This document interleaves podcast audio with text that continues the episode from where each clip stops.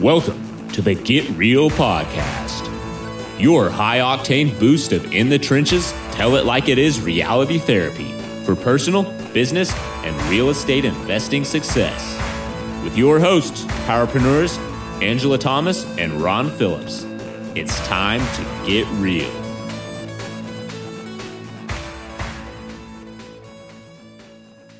Hey, everybody. Ron Phillips here. Welcome back for another episode of the Get Real Podcast. Man, I'm super excited today. I got a friend of mine who is going to really, really help you guys out with what I think is really, really critical right now. In addition to the fact that whether right now or not, I think it's becoming more and more prevalent. And he runs so many businesses. And I think as you find out how he runs these businesses, you guys are going to be a little bit set back in your seat just hearing how this works.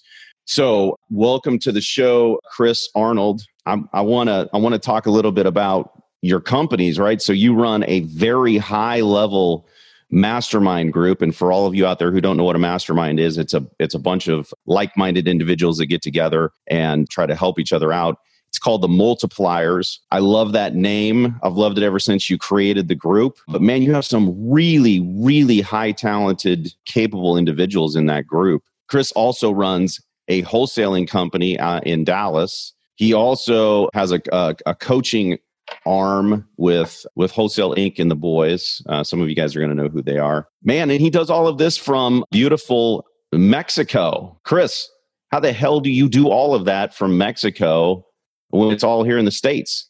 Yeah, I mean, the great thing, Ron, is that the technology is here, right? I remember I read a quote a while back by Richard Branson that said, you know, in 10 years, we will wonder why in the world we ever had offices. And that now might be more the case than ever, right? That's getting sped up. And so, man, with you look at things like Join Me and Zoom and all the tech that's out there, you realize that you're not required to really sit in an office anymore. And if you're not required to sit in an office, that gives you the ultimate freedom, right? And that's freedom of location. And so, and my wife and I chose to come down to the Caribbean, which is where we always wanted to be. And so I run my businesses down here virtually while everything's down in Dallas and different places around the nation. So Chris, I mean, you used to live in Dallas, right? You had your wholesaling business. You moved down to Mexico. Talk to us a little bit about how you made that transition, because right now there's a lot of people who are trying to figure out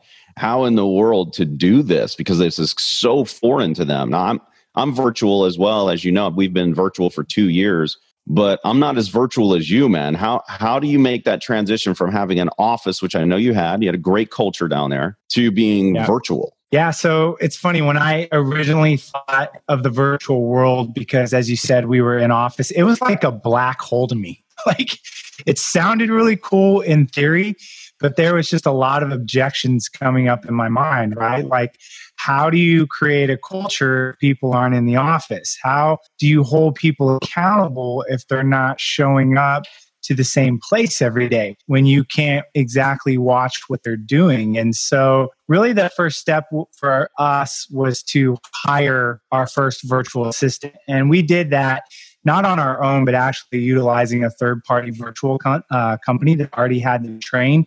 So if you're asking, like, what was the first step? It was just kind of crossing that line and making that first hire. And then what I realized really quickly is that people that are hatched in the virtual world, I'm talking about the men and women who have worked virtually for long periods of time, they by nature are very self-driven, very self-motivated. And what I found was a culture that I didn't have to train or feel like build a lot of micromanagement and things like that to get the result. They were naturally that way because in order to survive doing what they've done in the past, they have to be that way, or you'll fall apart virtually if you're not self-driven. If you're the type of person that needs that accountability and that structure every day. And so that's really where we begin. And we just began to shift that weight, right? Next person was virtual rather than an office. And before you know it, it had swapped to such a degree that it was like most people are virtual and we just have a couple people in the office left. And that's how we did it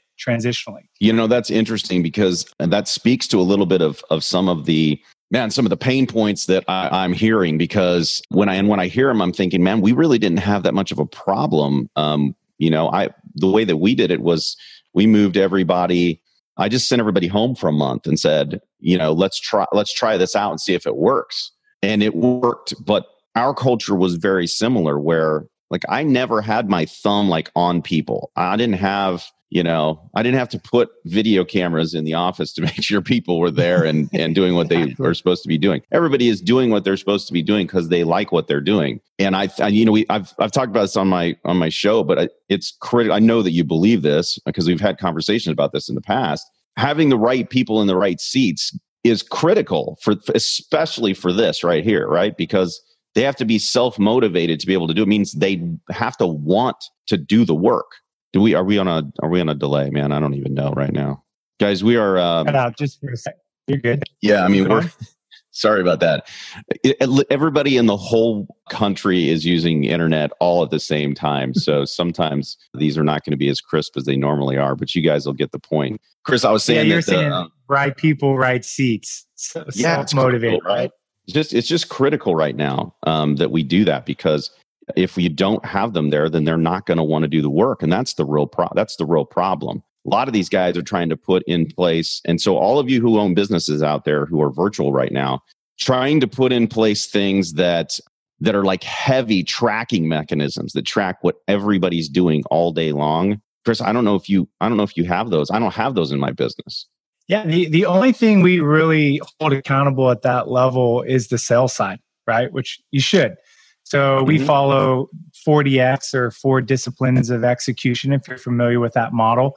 So we have our weekly WIG, wildly important goal meeting. And that's obviously built on a scoreboard where we can see, it's like a baseball card, Ron. It's like you can see all the stats on each of our salespeople. And so we manage that decently heavy, just because salespeople tend to thrive when you really reward them, both from a monetary as well as an intrinsic value for doing a job well done. And then, honestly, the only thing we have in place on top of that is just the EOS model, right? So again, there's the weekly meeting, setting our quarterly rocks and so forth. But that's not really tight micromanagement. That's just more of laying out a 90-day world, right? Yeah, that's again, just normal. That's like business 101 stuff, right? Like business 101, yeah. But above that, no, not anything additional.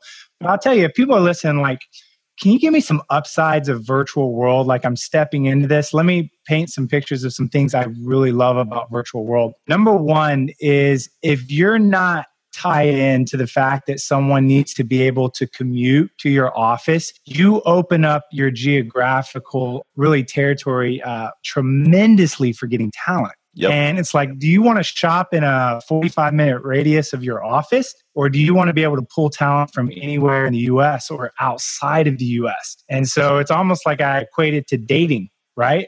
It's you have a much better chance of finding someone, that's a great fit if you're able to look over a broader territory, not just in your hometown.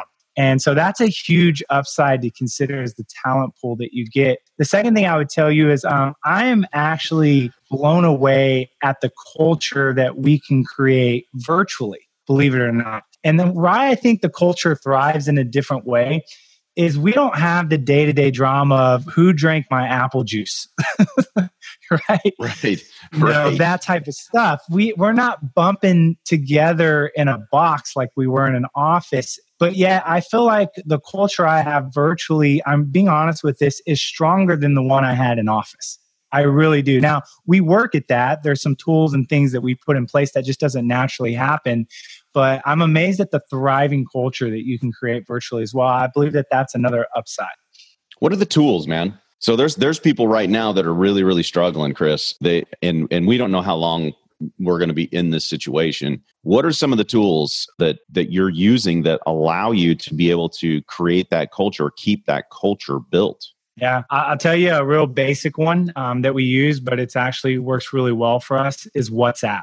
And if you're not familiar with WhatsApp, what makes it valuable is how easy you can send videos and pictures and things like that. It, in comparison to your traditional SMS, it actually is a lot better. I've often wondered why more people in the US don't use it. Internationally, everyone uses WhatsApp. But to give you an idea of how we take that tool, you know, every Wednesday, for example, we play a Wednesday game and it rotates around. And so someone will drop a question. They might say, okay, today we want you to take 5 pictures of your office at home or your house that kind of shed a light on who you are and the way that you design stuff. And then everyone just goes throughout the day and they'll post that. But those like weekly games, things like that, believe it or not, I'm amazed at how strong our culture is built just via WhatsApp. And you're going, really? Is that the case? And I'm like, yeah. And Ron, I'll tell you this, like my COO and my staff, all the VAs that have worked for me, it's been like 4 or 5 years. I've still never met any of them face to face ever. But yeah, that's crazy, isn't it? Like they are really, really, I know their stories. I know their families. I know all the little odd things about each of them, right? That just makes people who they are. And so it just, it's amazing what you can build virtually without ever meeting someone face to face. You know, I'm taking notes right now, man. I love that office game thing. I love that. One of the things we use is Marco Polo for the same reason that you use WhatsApp. Marco Polo is great. Yeah. It's because, you know, we need to be able to see each other and we need to be able to see how quirky everybody is, right? I mean, we have a fun office, and just because we're not in the same location doesn't mean we can't have fun. We just had a birthday celebration, and there were raps and all kinds of crazy songs. We had people. My dog, I put this paper around my dog's neck as if my dog was telling them happy birthday. Wrote on it, and it was silent, which was stupid and funny. We just have a good time with these videos, right? And it's so easy. In addition to that, it's easy for me as a leader, probably for you too, on WhatsApp. You can just get on there and give everybody some motivation for the day. All at one time. That was harder to do everybody in the office because you got to pull everybody into the same room, right? Which is difficult to do. And so on WhatsApp, I've got everyone's eyes and ears on what I'm posting, and it actually makes the communication process much easier. Yeah. So there's 2 tools for you guys out there. I mean, you can use, and then sky's the limit, guys. Be creative about how you want to operate your internal office, right? And I agree with Chris. If once you go virtual, you're going to ask yourself, I love that quote by Richard Branson. I agree with it. I love it because it allows everybody to live where they want and still have excellent employment. Here's another thing too, Chris. You talked about the unbelievable talent that you can garner just by having flexibility. But think about the opportunities that are offered to the people who really, really need the flexibility, who don't get it from the normal office. So they're shut out of 90% of the workplace that they could get a job. And you can offer them something where you can get really top tier talent. And at the same time, it's a win-win because they couldn't go use their top tier talent at 90% of the companies because they have to drive there every day. Yeah. And it's usually a lot of times it can be single moms. It can be someone like we have in our office married to someone in the military. Yeah. So they're off at times, different things like that. And like unbelievably talented, but their life just does not permit them to leave the house every day from 9 to 5. Right. Yep. And it's like there are a lot of those people out there that are incredible. And you give them an opportunity to work from home, you'll be amazed at who you come across out there that you'd never get if you said you show up to an office. And I think how hard and diligent they work because they've been given an opportunity that they have been shut out of for so long. I feel like there's so many people that are in that situation, stay-at-home moms, single moms, you know, whatever the case may be, and they have a real desire to work. And when given the opportunity, man, they really, really come at it with full steam.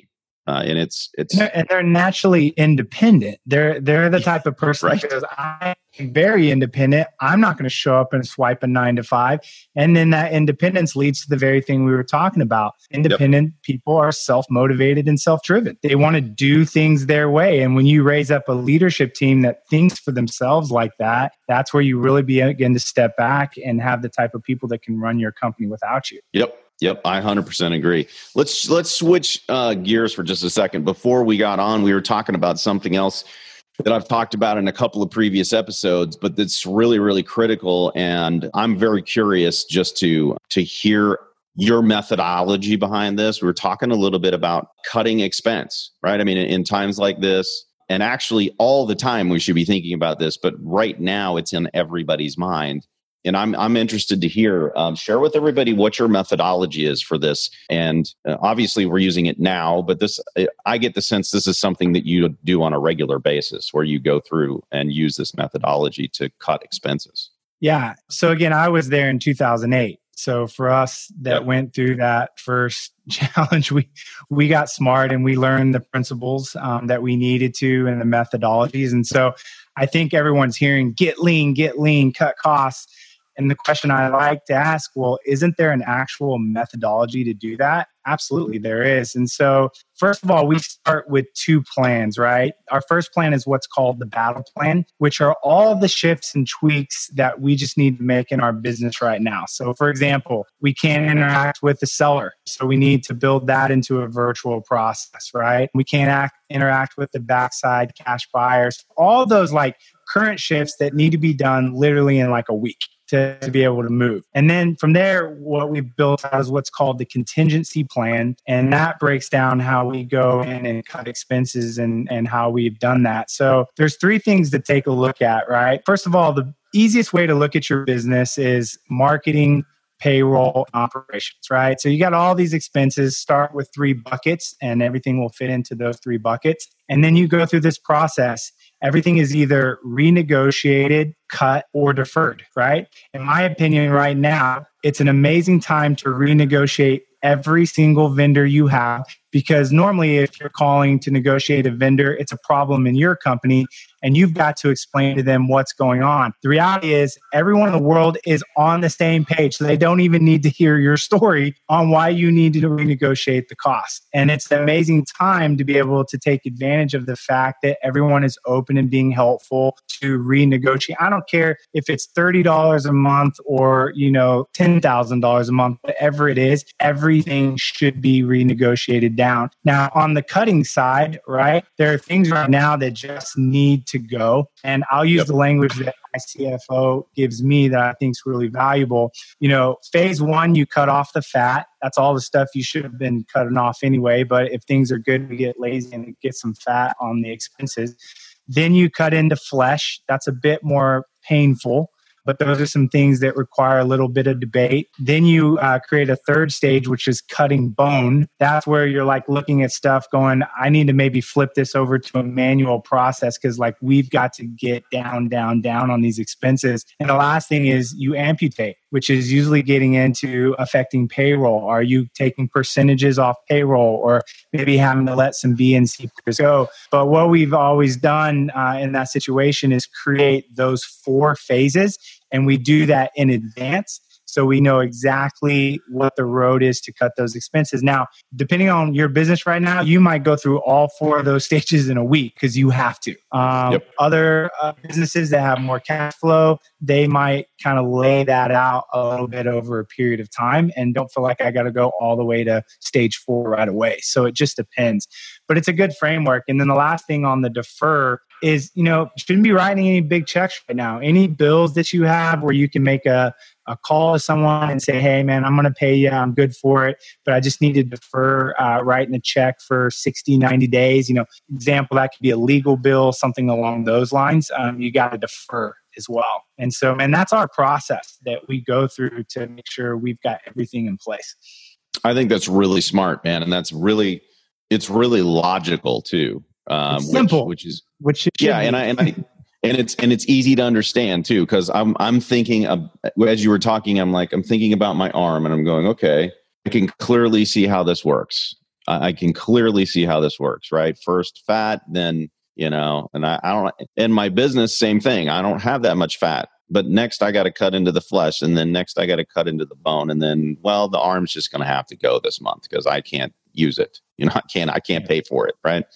I think that's really, really key. And it's really important. One of the things that I left off, because we talked a little bit about this in a couple of the previous episodes, but the whole renegotiate thing is powerful right now. I gave an example of somebody I talked to who was trying to get some videography done. One of my buddies called the videographer, who's a really good videographer, and he asked when, what his lead time was, and he goes, "Dude, everybody canceled. Like I'm open. What do you need?" And he goes, "Well, then how much would it cost for me to just buy your services for the month?" And the guy gave him a screaming deal because he needed the money. So again, win. This guy's out of work, super talented guy. But again, videography is probably not high on everybody's list. It's part of the fat, maybe the flesh. It's going to get cut, right? And it did. This guy got cut out of business. And so my buddy was able to go do something that he was going to do anyway, but he's going to get it done in, like a fifth of the time because it's all condensed, and he's going to get it at a ridiculous price right now too, and help this guy out. So in times like this, it's really, really critical that we're nimble and that we're able to act instead of react. I think really, really critical right now. Yeah, and I think the most important thing is you shouldn't be deciding in the moment what you're going to be doing, be laid out to worst case scenario. And I'm telling you, Ron, that just takes a lot of pressure off the brain and relieves the emotions. To least you've laid out every move on the chessboard, all the way to worst case scenario. And again, we don't know what's going to happen. That's the other thing. I think we have to be cautious. I've been on so many calls where on one side, we're going to be good in a month or two. And I heard one guy go, "It's not going to be a recession. It's about to be a depression." So there's these huge, and again, I don't know, but it doesn't matter because regardless of what happens, that doesn't change my methodology for planning for the absolute worst. I'm going to do it regardless. And I didn't mean I have to execute on it, but at least I know exactly what that plan looks like. Here's the other thing, Chris, and you having been one of the people who made it through 2008, you understand this, right? Because there weren't very many of us that did. One of the things that's really, really critical is when you take this kind of pressure off of yourself, your mental capacity can be used in its state that it's supposed to be in, which is in its creativity state, and it can see the opportunities. And then you can act on the opportunities rather than be in this crazy reactionary mode because your brain is so overloaded with all of this other stuff, this negative stuff, that you can't see past, what's right in front of you. And that's critical in times like this because you have to be able to clearly see the opportunity and then execute on it. Yeah, a couple ways I've heard that said that have always stuck with me. Every minute you're focused on surviving is a minute that you're losing, not actually building your business. Man, that's really good. I hope everybody wrote that down. That is really good.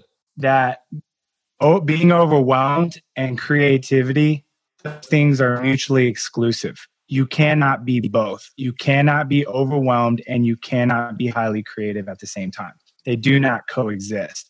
So I totally agree, Ron. You're getting down to the point of why we really want to lay these plans out, again, because it's smart to do, but you've got to free up your mind and your creativity to run and look for the opportunities because they're going to be there. And if that stuff is just in your head, there's no room for thinking about anything else. And I know what that feels like, this spiral. I've been there where you're just spiraling. You feel like it's a plane going down and you're just trying to put your claws in something, right? And your mind won't stop. You can't sleep, right? You're waking up at 3:00 in the morning, boom. And if you're in that state, I've been there, it's painful. It's just not a good place as the leader of your organization. That's not who your team needs right now. Yeah, they need certainty.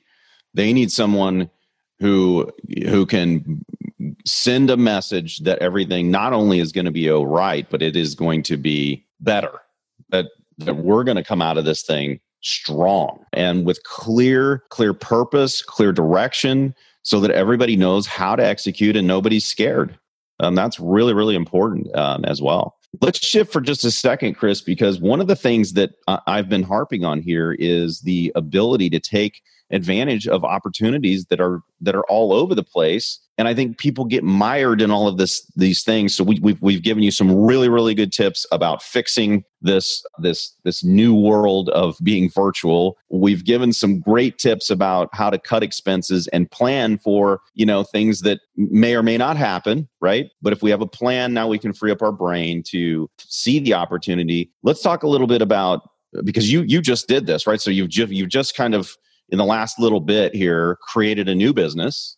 And it's going well in spite of the fact that a lot of people are freaking out and their businesses are going down. So here you've created a new business, in essence. I mean, you're already a really solid, you're coaching top tier talent. So you're already a solid coach. So that part of it's not new, but this is a new venture. Tell us a little bit about what it is. Tell us a little bit about why you guys are able to take advantage of something like this. I mean, I would think most people in the current situation would be scared to death to start a new venture, or would pull back hard if they had started a new venture. And it doesn't seem to me like you're pulling back at all. It seems like you're leaning in. Yeah, absolutely. So, and we're talking about the utilization of radio, right? To find discounted, distressed properties. Yeah. Yeah. So, Ron, I've been doing radio for 9 years. It is the only piece of lead generation that I've kept in my business that long, because it's the only thing that's been highly consistent and highly dependable, right? Direct mail, that kind of came and went a little bit for Dallas-Fort Worth, particularly in 2018, because it got oversaturated. There's been other things that we've tried that just kind of work on and off depending on pricing, things like pay-per-click, things like that, all the way over to the fact of there's just way too many people on the bandwagon. And so one of the opportunities I see, is we decided at the end of last year to launch REI Radio, which is teaching investors how to utilize radio to find investment properties. And the first question I'll throw out, and everyone will realize it, is how many people do you know as investors that are utilizing radio and marketing? And everyone I talk to steps back and go, Chris, you asked that question, and I realized there's no one I really know, because there's virtually no competition. So people are like, well, isn't radio old school? Absolutely. Radio's been around forever. The application of it to find investment properties is what's new. And then people go, well, do people still listen to the radio? Absolutely. If you understand that your avatar is primarily over the age of 50, they do not have Spotify downloaded on their phone. They don't do Pandora. They still turn on the radio and the television, because that's how they were raised to do. And so the opportunity right now with radio is, man, I'm loving this. The radio stations are getting squeezed right now. So there's two types of marketing on the radio. There's branding, right? I'm just getting my brand out there, brand awareness. And then those that use radio to actually generate revenue, have a call to action. All the people that were doing branding, they're pulling their advertisement right now, because it doesn't drive revenue. It's just driving awareness. And so what we're seeing right now is that the radio stations are going down. Again, we show people how to get it down to rock bottom prices. They're actually now going lower.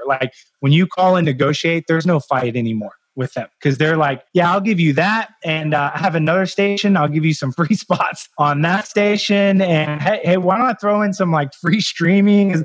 What else do you need? Because the reps right now are getting hounded by the sales managers to sell advertisement and stop the bleeding that's happening right now. So if you're looking for an opportunity, radio is that opportunity because of the time. And more importantly, because even before this whole coronavirus thing, it's highly valuable because no one does it. Everyone is doing this right now, Rob. They're increasing their cold calling, right? You see it all over social media, more ringless voicemail, more text blasting. It was already oversaturated. Now it's going to get even more competitive. And I don't know about you, but I don't want to play at a game where it's that competitive. And I think they're going to piss people off to the point that I think there's going to be regulation on this soon. Or disruption, where automation just shuts the whole thing down. I agree. Yeah. So, I've got a couple of personal questions because I've been thinking about this anyway. Now, I advertise differently than what you're talking for different business than what you're talking about, but irrelevant. You're still looking for deals. Doesn't matter. I'm still looking for buyers and I'm still looking for deals, right? So either way, it's basically the same thing. And I just was talking about Facebook. I mean, the same thing is happening on Facebook. Here you have millions and millions and millions more eyeballs on Facebook. Facebook ad costs are going down because people are pulling back right now. And radio is already underutilized. And if people are pulling back on radio, my gosh, it's got to be really cheap right now. Do you only use, it sounds like you're probably only using local stations, but what about XM? Because I know there's people who listen to XM, and most XM channels don't have them, but the news channels do. All of the live, like all the sports radio channels do. And I think, if I remember back, I used to do radio years and years ago. So it's kind of apropos that you're talking about this because we did really well on the radio, incidentally. Are you using XM? Because I think you can do local areas on XM as well. Yeah. We've just built our model around FM and not even AM, right? So you got XM, wow, okay. AM, and FM. So again, the difference between AM and FM, if you're like, okay, what's that? It's either music or talk radio. I'm not saying that talk radio doesn't work, but what we've learned is that people that listen to talk radio primarily are usually more affluent. Therefore, they're less likely to have that circumstance that's going to create the deal. So what works best is attacking the actual music stations that your avatar is going to listen to. And there's only 3, honestly, in the US.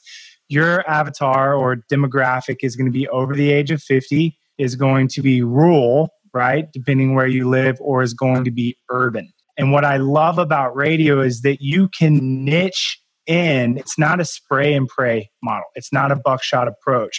If your target is urban based on the area you live, you just reverse engineer that into the type of music they'll listen to, and you're going to generate that client that you're looking for.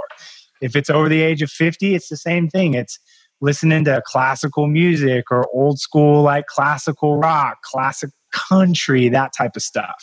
Right. And so I love that it's very niched as well. Huh. That's really, really cool. And yeah, so you're teaching this, number one, and you're doing this, been doing it for years, apparently, number two. And the people that you're teaching and kind of coaching through this deal, the results that they're seeing real similar to your results. I mean, tell me a little bit about the impact. You want to know the numbers, right? Everyone wants to know the numbers. Come on, man. Sure, give us the dirt, dude. Numbers.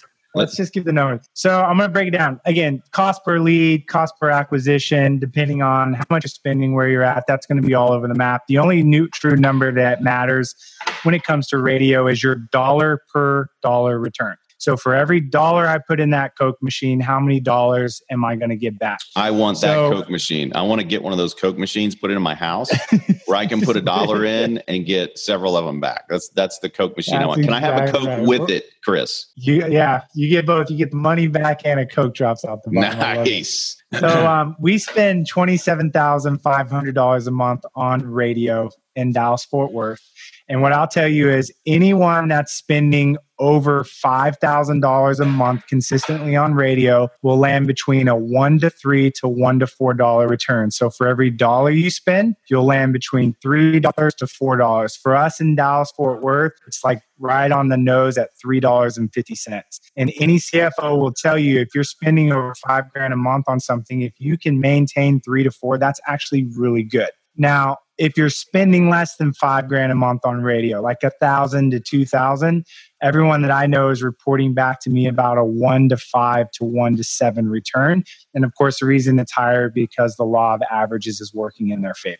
And that is the no BS numbers. I get so tired of people. Well, I get a $1 to $15. I'm like, if you're getting $1 to $3, $1 to $4, and you're spending a lot of money, it's a good return. Yeah, you got $1 to $15 once on one day because you got one deal that was really good. Shut up.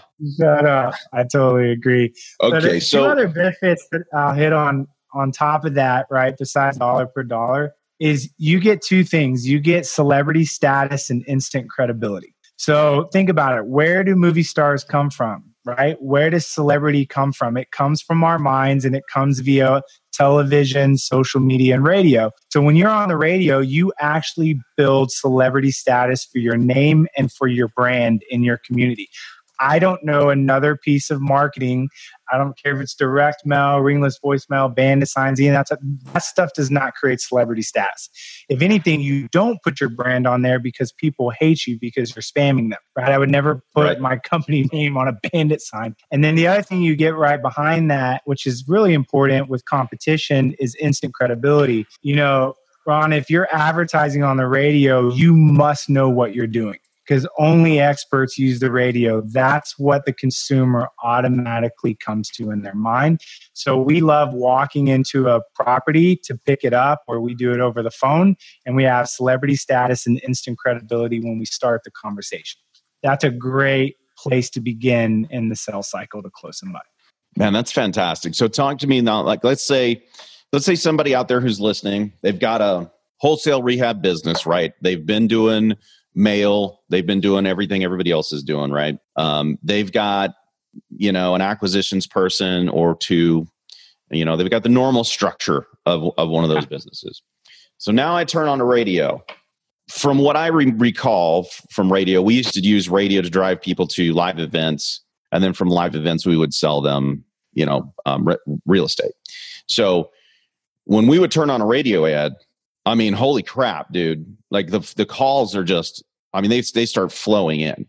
Now, I don't know if it's the same with the type of advertising that you're doing, but my assumption would be that your call volume or lead flow is going to go up dramatically. Is there something that people need to consider before they turn the radio on structurally or internally that they would need to do to make this work? Yeah, you got to answer these calls live because they'll be the highest quality lead that you've been able to generate. So I'm gonna let's compare it to direct mail because we're talking about lead volume in a spectrum. So direct mail over here, right on the left-hand side, is very high call volume, low quality lead, right? Radio is actually on the other side. It's actually a lower volume overall, but it's a much higher quality lead. So the best way that I can describe it, it's like if you were doing direct mail and could push an easy button and get rid of all the crap calls that you get, which we know that over 50% are complaint calls, and just got the good stuff that was left, the gold, that's exactly what radio is like. Wow, that's really cool. And so we get a good call volume, but it's great for the new investor that's getting in, right? Because number one, you set it and forget it. All you got to do is get in, negotiate it, turn it on, and then the radio station does everything else. Direct mail, you got to tweak the postcard, deal with the mailing company, make sure you have a strong back end because you're about to get flooded with a bunch of calls, right? Right. Radio is actually a very low maintenance process versus direct mail, which is the other reason we love it. So Chris, you're actively helping investors do this right now, put this into place, right? Yeah, absolutely. We felt like it was time. And again, we focus in Dallas-Fort Worth, so if we help other people in other cities set it up, that doesn't affect us at all in our market. Gotcha. So tell us how people can get a hold of you, man. If they if someone's listening to this and they go, oh my gosh, that sounds like, you know, the cat's meow. I really want that in my market or in my markets. How can people reach you without flying down to Mexico? Although that wouldn't be too bad. I mean, that wouldn't suck, right? That's how you got to get your radio.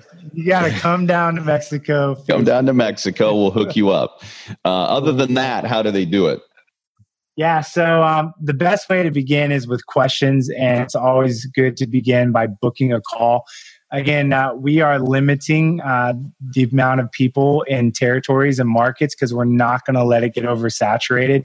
So the first thing you got to figure out is your market even open? Because we've already sold out markets around the country.